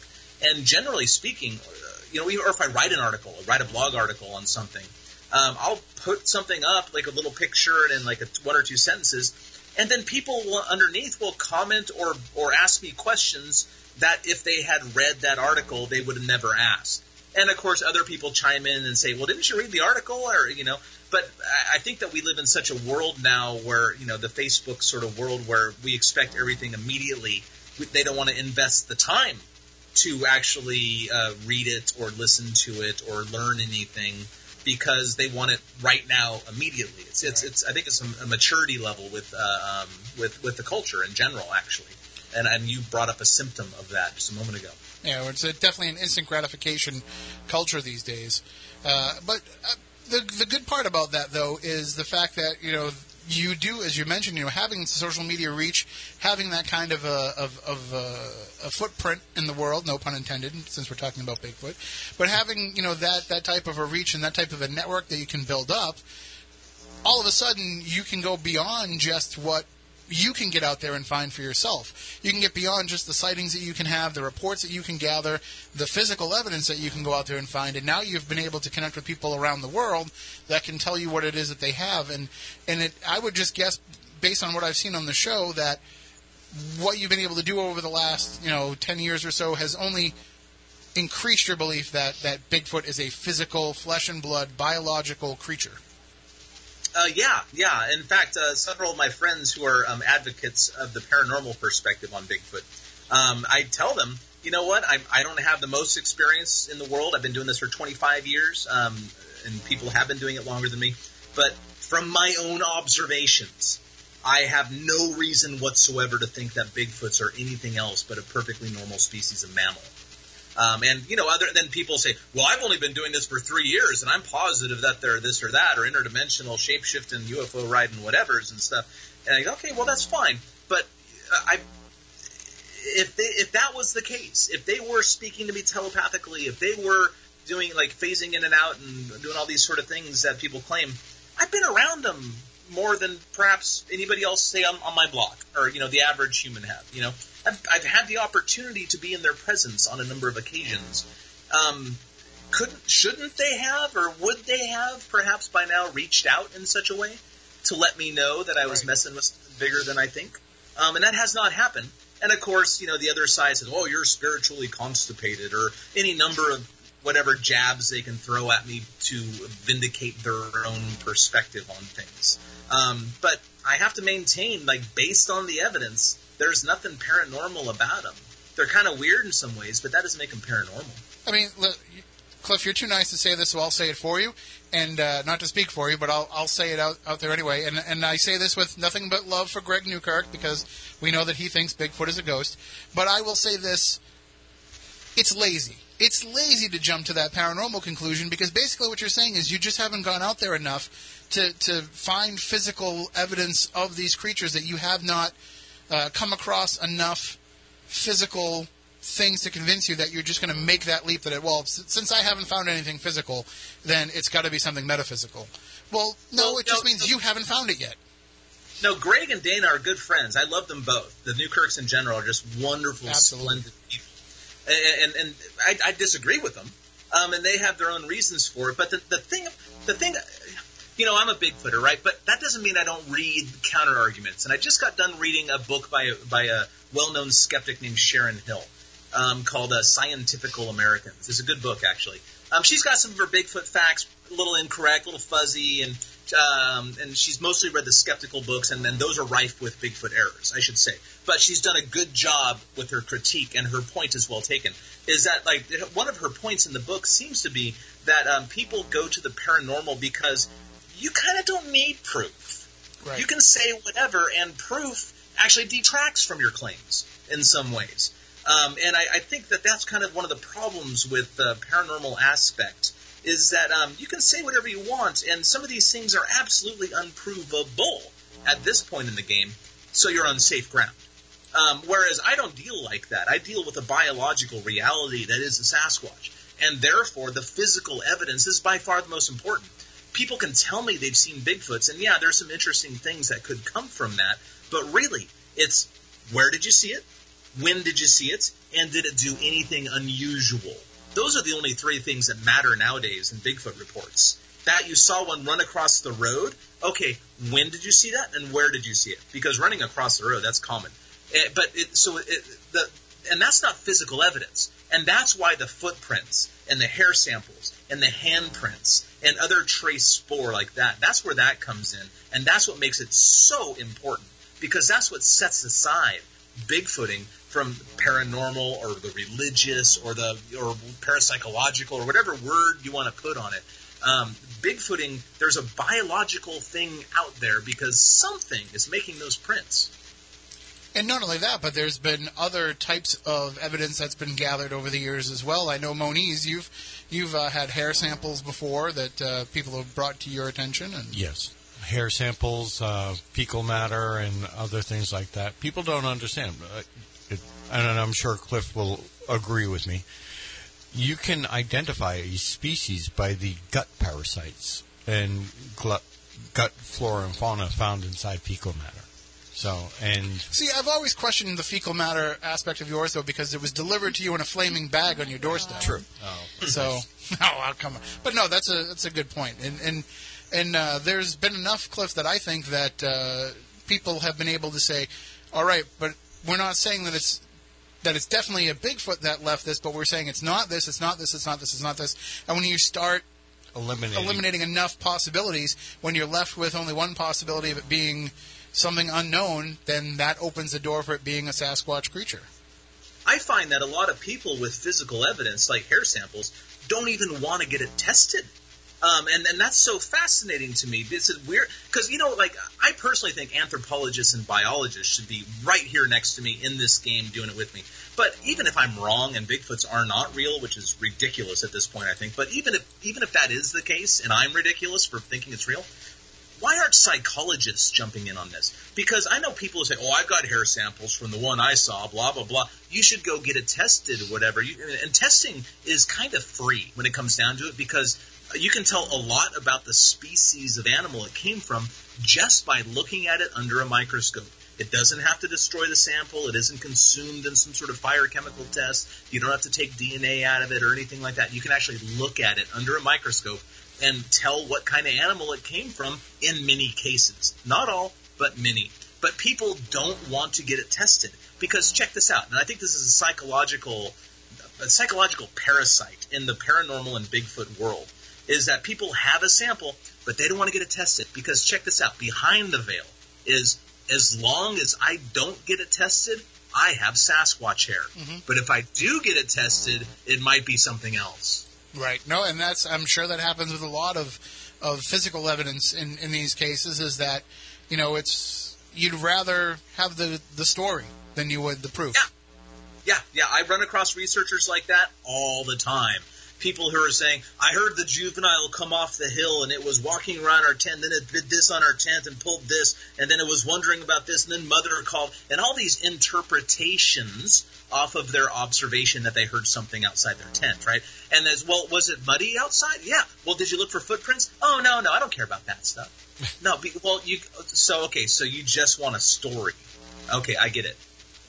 And then the other part of it too is you get see we've had this happen with with ghost research over the years and I know that it's happening with Bigfoot research too because we talk to some of the people that are out there doing it not the you know the established groups that have been around or the groups that are you know joining the BFRO and, and following in, in a procedure and following in, a, in an operating uh, you know, a way of going about things but we see a lot of you know, pop up investigators, people who have seen a television show and say, I can go out there and do that. And they're usually the ones that are not so much that they're they're hoaxing, but they're the ones that are just kind of they don't have the background enough to know what it is they're finding, and they don't have the background enough to know how to differentiate. So it seems really obvious when you're watching the television show to say, oh, well, you know, these guys think that that sound is a Bigfoot making that sound. So when I go out into the woods and I hear a similar sound, I can say that I heard a Bigfoot. When in actuality, you already know, you have a mental Rolodex already of every other sound that you could possibly hear to know what to eliminate. Whereas they're just going out there and assuming the first thing that they're hearing is a Bigfoot. I have a couple comments about things you just said. Um, first of all, I wouldn't give myself that much credit because um, a, a huge, like the whole Rolodex of sound thing, animals make a huge variety of vocalizations, and I'm not. I've spent a lot of nights in the woods, a ton of nights in the woods. Don't get, like I have some experience, um, but I'm sure coyotes make a sound that I've never heard before. I'm sure of it. Um, I'm sure that Bigfoots make a sound that sound much like other things, you know. So uh, it's that's why I don't really chase the vocalization thing so hard. Um, I think that they're super interesting and it's super useful to find out where specifically a Bigfoot might be wandering around. But gosh, I mean, no one can know every sound that every True, true, species of animal makes in the woods. Um, and so, I mean, and I thank you for giving me that much credit. But to be to be fair um, and to be truthful, um, there are things in the woods that I don't know what the hell made that noise. You know, I really don't. I don't think it was a Bigfoot or, but you know, foxes. I remember I learned what like uh, a couple Oh, weird yeah. vocals foxes can make. You know, and, and Bobo taught me that. I'm always learning, and that's part of the reason I do this. Is because as a as a professional educator, you know, I'm essentially a, a professional learner, is what I am. Um, and I love to learn about stuff. And as far as being in a group goes, you should be aware that I'm not a member of any Bigfoot group. I'm not a BFRO member. In fact, Matt Matt is the only person on the show in the BFRO. Um, I know that uh, he loves to have people think that we're all on the show, but we're not. Uh, or the, that we're all in the BFRO, but we're not. Um, Bobo's not a member. I'm not a member, and part of that is because I'm not a person to join groups. Um, I don't like groups. I mean, heck, I was kicked out of Boy Scouts at a young age. I just don't get along with groups and people in them because um, I'm an individual and I'm strong-willed and strong-minded, and I just don't like following other people's ideas and rules so much, you know. Um, which is great for being an independent Bigfoot researcher because I don't give a darn what anybody thinks of me, which is lovely. But um, I don't, I don't adhere to any groups, and um, the some of my best friends in the Bigfoot world, um, you know, are members of groups in various sorts. Uh, John Wilk is great. You know, uh, he's he's a BFRO member, but really he's at, has his own thing going. Squatchachusetts. Um, Derek Randles and uh, Shane Corson and those guys from the Olympic Project. Um, they have a, their own group going. But the one, the people I love to interact with are these off the radar people who have been doing Bigfoot quietly, quietly under the nose of everybody, and nobody knows about it. Right. Um, two names come to the top of my mind right now: Lori Jo Hamilton um, on the Olympic Peninsula, great Bigfooter. Great. She's out there almost every single day. Great Bigfooter. She has amazing things coming, and she lets me analyze them, which I, I think are is so. I'm so grateful to her. Or Thomas Shea from Kentucky, another guy totally under the radar. Um, him and his friend Rodney, um, Northern Kentucky Bigfoot Research Group or something like that. Yeah, they, they have a name for it, but it's basically just them. And um, and those people are some of the best Bigfooters I've ever met. Um, it's the people who are off the radar that don't belong to a group that don't seek the attention. Those are the people I want to seek out. Uh, there's been plenty of people that I've known in, you know, that I've encountered over the years of doing this show that I found out that, you know, they've spent more time researching Bigfoot than they have anything else. You know, that they've kind of just gotten into some of this other stuff because there was other people doing it and they said, well, let me use my investigative skills to join up with them. But then you find out that they've been doing Bigfoot research all their life. Like Moniz, my co-host, for example. You know, here's a guy who came to us to, to teach us more about ghosts and UFOs and all that kind of stuff. But then you find out that he has been a very big believer in the physical aspect of Bigfoot creatures for a long, long time. Yeah, yeah. There's a lot of people not on anybody's radar that have been doing good work, finding occasional things like any Bigfooter might um, for a long, long time, and nobody knows about them, or they were involved earlier in the game and they disappeared for a while, and they're they're resurfacing for whatever reason.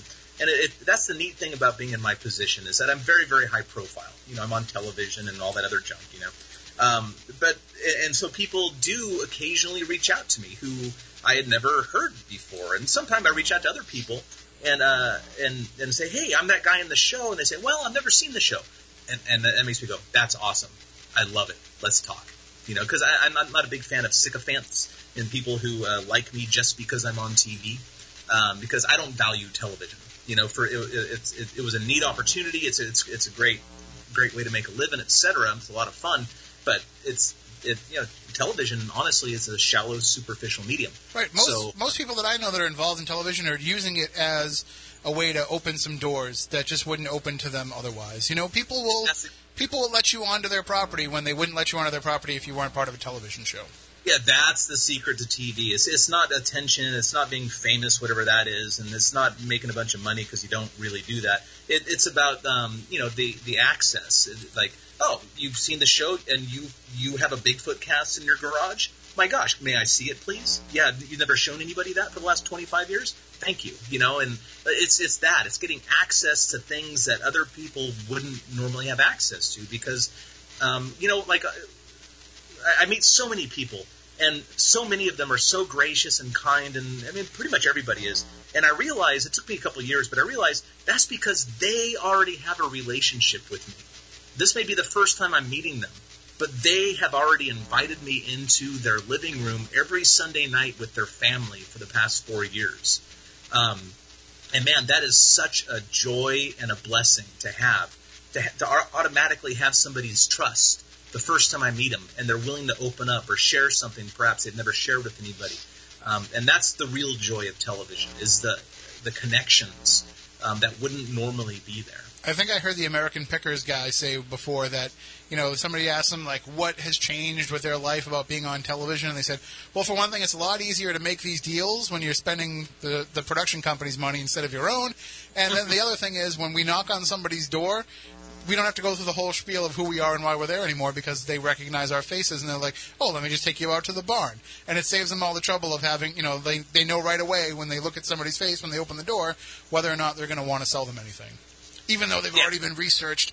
Like for three months, they already knew they were going there, but we don't have to tell the audience that. Yeah, well, you know, there's a lot of pre-production that goes in, Right. And yeah, that's part of the success of Finding Bigfoot as well as the powerhouse team of producers that we had working for us.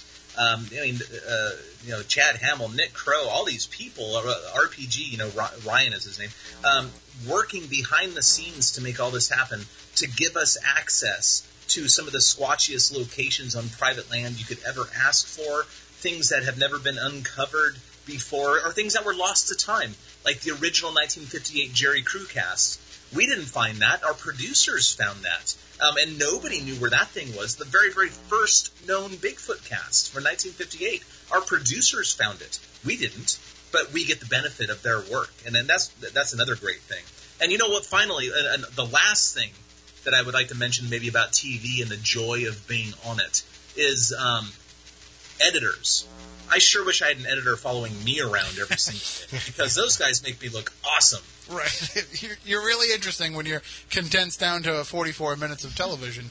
Uh, so just one, one more question about television, uh, just because I wanted to ask this before we let you go. But what is the current status of finding Bigfoot? Because I've seen some different things online. Oh, we've been I've been getting some emails this past week, I'm not really sure how much I should say, but um, we filmed some stuff last spring, and uh, um, we, we've reached the hundred episode uh, sort of marker. And um, from what I hear, and I don't think I'll be in too much trouble for saying something like this. From what I hear, we can look forward to the new stuff that we filmed last spring being aired um, in just like the next month or two. I, I think the dates are in May, but we I don't think they've said it maybe. But um, I, I think May-ish, give or take a little bit, is when you'll be able to see that stuff. See the the dirty little secret here, and and I'm not a cast member, so I'm not any under any NDAs or anything, so I can say this. But the dirty secret here that nobody's really catching on with in, in the at least in the reality TV fan base world is there's a huge merger going on with Discovery Networks right now, and they're they're trying to acquire scripts, and so nobody really knows like what networks are going to stick around and what shows are going to be moved to where. So that's why a lot of these shows are in a holding pattern right now, is because we just don't know like where things are, how things are going to shake out. So there could be the opportunity for a show to go on Animal Planet, but then also go on Travel Channel too, and, and just kind of expand the audience base. And and uh, so right now everything's kind of up in the air. So when people are asking those questions, like that's kind of I just send them links to all the you know the variety uh, website saying you know oh the you know here's the latest on the merger, uh, and that's kind of what's holding a lot of this stuff back. Well, yeah, and you know something else to keep in mind is that um, just like the internet um, fundamentally changed the music industry back in the 1990s, that is currently going on in cable television Oh, yeah. right. Yeah, I mean, since even since our show has been on, what's that, seven years or eight years or something like that, um, the audience for cable television, whether it's Animal Planet or CNN or what Fox or anything, like has dropped to half of what it once was, and therefore revenue is down. So they're looking at ch- trying to do cheaper shows, and the successful shows, um, and maybe we're one of them. We'll see. Like, the successful shows will probably be going away, bowing out gracefully, just because the revenue is down. And why throw all that money at something big that is successful when you can throw one tenth the amount of money at something small and still be equally successful? So yeah, a lot of changes are going to be happening in, in the next five years in the television game um, as people cut the cord from cable and go to other streaming, re- like streaming, you know, like uh, platforms. Whether it's uh, Nick Groff's new thing, you know, his haunted dot space Right. thing, Yeah. or if it's uh, uh, YouTube Red or you know Netflix or you name it. There's all these other options now. So people are going away from the normal sort of cable television thing. And then the other the other dirty little rumor is the fact that you guys actually have filmed Bigfoot, but that you couldn't get him to sign the talent release to actually uh, air the episodes. all right, uh, that's uh, that's all my TV jokes for one night. We do have a, a, question on the phone, I believe, and if you would like to call in with a question for our guest, uh, Cliff Barackman, you can do so at 508-996-0500, 877-996-1420. Good evening. You're on Spooky South Coast. Thanks for your patience. Hello, are you there? I can hear you. Hello? Hi, you're on the air with Cliff. Oh, hi, this is uh, Professor Eric from the chat room. Oh, hello. Tim. Hello, Cliff, if you're still there. I'm still here. Okay, good. I, I have so many thoughts. I have to condense them down into just uh, a couple. Um, my, my first thought is, is it, it seems like every investigative team has their own theories and their own methodologies, and it seems to me it would be useful to bring all of this into some sort of a, I don't know, a database for lack of a better term. Because then, then, then you can look for things that are salient across all of the investigations, and it, it would help teams to focus on, you know, what, what has worked, what has not worked. I think it would lend some credibility to the field in general, because I, there's, I mean, you know, there's no shortage of theories, but the evidence is thin, and I'm I'm really uh, puzzled by people who have physical evidence that don't want to subject it to DNA analysis or something like that. And then finally, as a psychologist, I would love to tag along with these groups, not as a member of the group, but as someone that could sort of, you know, as they're doing their investigation, kind of nudge them along a, a rational, uh, you know, path. Uh, at least borrows a little bit from the experimental method uh, because I'm, I'm not a debunker. I just feel like the, the, the field is is sort of in disarray. What, what, what do you think of that? Well, I think you're absolutely correct. There's a huge lack of scientific methodology in in this and other pseudo, like well, I'll say paranormal, though I do not consider Bigfoot Bigfooting to be a paranormal pursuit at all. I consider it to be biology. Um, but yeah, but across the board, there's a lack of scientific methodology. There's a lack of scientific education amongst the people who are going for this. Um, but the, as you mentioned, the, the, first point you brought up was why don't we all kind of work together more or less? And I think that's something. There's something in there about the kind of person that is drawn to Bigfoot. I think we just don't get along. We're just not like other hmm. people. So it's kind of like I don't know, putting a putting a bunch of um, I, I, don't know, cannibalistic animals together and say, get along, and then pretty soon there's only there's one big one left, you know? Right. Um, is isn't, that, isn't that isn't that where a psychologist could help? I think it would be a fantastic idea for you to do a study of just the Bigfoot mentality in general. You know, whether you get someone like me and, and or, or Dr. Meldrum or somebody who's firmly in the relic hominoid um, mindset versus uh, other people who think that they're UFO riding interdimensional shapeshifting whatever things, you know? Right. Um, I don't see why psychologists and uh, are not are not chasing this one down because it's so right. Well, I, I can tell you that if I talk about anything paranormal or anything along these lines at the college, uh, my colleagues roll their eyes. So, uh, you know, it's it's it's it's an uphill battle, but it's but it's it's a battle I fight because I. Well, you know, I think um, perhaps if you change the the, the method of attack, like you're not studying the paranormal, you're not studying Bigfoot, you're studying the people who do those yes. things. Yeah. That'll probably give you free reign. Yeah, because you know, I mean, I, I I did a literature search, and the I mean, paranormal psychology is almost gone. There isn't a single graduate uh, program left. Uh, primarily because nothing paranormal ever happened in a lab, and it never occurred to anybody that the paranormal may not lend itself to lab, you know, to, yeah, to, yeah. a lab environment. But those those were my comments. I'm well, thank happy you. Happy to be able to be allowed to come on and make them. Well, thank you. So- well, I think I thank you. I love intelligent comments um, from all sectors. So thank you so much. And uh, yeah, the parapsychology field is almost dead. I think there's one place in England that still has a, a, a namesake for such a study sort of thing. But you're right this sort of you can't get a Bigfoot to appear at will. So what are you going to do as far as the lab goes? Well, that's where that physical evidence comes in. That's where the footprint and handprints come into play because you can examine those and give those to experts in the lab and see what they can make of them. Well, you had mentioned uh, earlier that the, the handprint you you put more stock in that than you do in the footprint. What are some of the reasons behind that? Oh no, no, no! I don't put more stock Okay. in it. What I do is I, I think that that's an overlooked sector of study in bigfooting. Like the, the footprint evidence has been kind of beaten to death. Dr. Meldrum, who's a uh, doc, doc, Dr. Jeff Meldrum, who's a, an anatomist at Idaho State University, um, he has done pretty much all you can say about the Sasquatch foot. Yeah, it's superficially like a human. The, the the big toe is straight in line. The fancy word for that is adducted.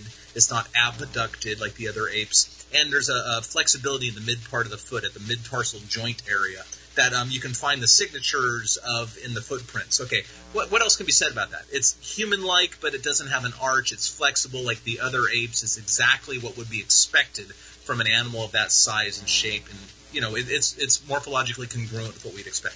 But handprints, almost nobody said anything about handprints. Dr. Uh, Grover Krantz, an anthropologist from Washington, who's dead now, unfortunately, he wrote a paper in the early 1970s about it. Dr. Meldrum uh, addressed it in his excellent book, Sasquatch, Where Legend Meets Science. But really, it's just like a, a, a few paragraphs in a chapter, if I remember right. I don't think it's a full chapter. I could be wrong about that, though.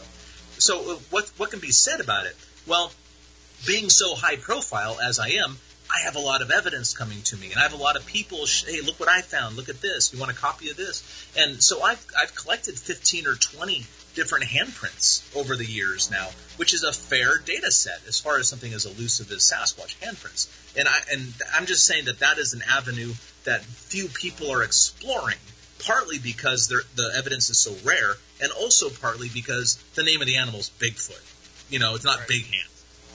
Well, but also, I mean, anything that we can do to kind of further along the, the conversation and further along the research and to, to give us one more physical avenue for people to look into, I think will, will benefit convincing those who still need convincing because I, I think that of all the topics that we cover on this show, we have people who are hardened skeptics of everything that we talk about with some of these more paranormal topics, but they say, but I'm willing to believe in Bigfoot.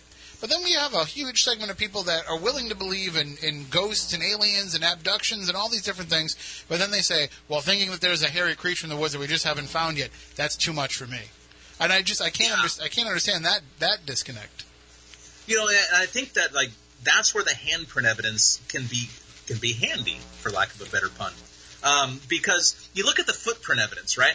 And we know about the flexibility in the mid part of the foot because Sasquatches push off on the base of their metatarsals and blah blah blah blah. All this like fancy scientific jargon that means that they walk different, their foot does different things than ours. And if you look at the footprint evidence, um, whether you're talking about the very, very first Bigfoot Sas- uh, Bigfoot footprint cast in 1958, or the stuff from the Patterson Gimlin film in 1967, or stuff from the Olympic Peninsula in 2015, or stuff from Georgia back in 1997, you go down the list. These footprint casts show the same morphological feature, no matter when they were cast or by whom, right?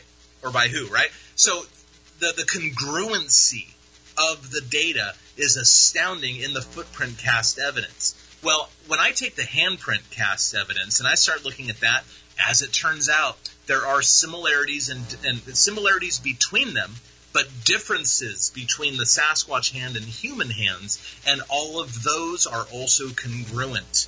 People ask me a lot, like, what's the most compelling evidence for Bigfoot? It's the congruency of the evidence, how it all says the same thing, how it all fits in together, and how the hands, uh, like no matter, okay, the first handprint evidence was located in 1964. It shows the same morphological features as handprint evidence gathered in 2017. It's the same is true of footprint evidence. The footprint evidence reflects what can be seen in the Patterson Gimlin film. The flexibility of the foot in the PG uh, uh, in the footprint cast can be seen in the Patterson Gimlin film, as well as the elongation of the heel, which would be a necessary biomechanical design of a creature of that size to walk bipedally. So it's the congruency of the evidence, and the longer evidence is gathered and the more congruent it remains, the more people have a, a more these skeptics have a shakier foundation to stand on. And, and I love that approach because I've used that same thing to explain ghosts to people when they've said, you know, and I've been a guest on other people's shows, and they've said, you know, what's the one thing that you can tell us that's going to make us believe in ghosts? What's the one thing that's like what you need to prove it to other people? And I, and I say, there is no one thing. The only thing that you need to see is that it's been happening for years and years and centuries, and people have been reporting these things. So there's got to be something to all of that beyond just people making it up. And just like with with what you're out there looking, there has to be more than just people misidentifying something that they've seen or uh, hallucinating something that they've seen. There has to be something more to these stories for there to be so many of them. It's more ridiculous to think that this is a hoax perpet- perpetrated long before European contact by the Native Americans to than to think that there's a real animal walking around But- there. It's clearly a real animal I at would- this point. I would there's not- no no other good excuse. I would not put it past Tom Biscardi to have been here 2,000 years ago, faking footprints in the woods for the Native. I've never met him. I don't know. I'm I didn't just know he kidding. looked that old. I'm just kidding. All right, Cliff. Well, this is just some of the stuff people can uh, expect to talk with you about next. Uh, I'm sorry, two weeks from now when you're up here in Massachusetts. Again, squatchachusetts.com is the website if you want to get your tickets to come see Cliff Barackman when he comes up to Hadley, Massachusetts. Uh, there will be lectures, there will be trivia, there will be buffet dinner. There will be Moniz, so make sure that if you are paying for the buffet dinner, that you get there early because when they tell him it's all he can eat, he really puts that to the test.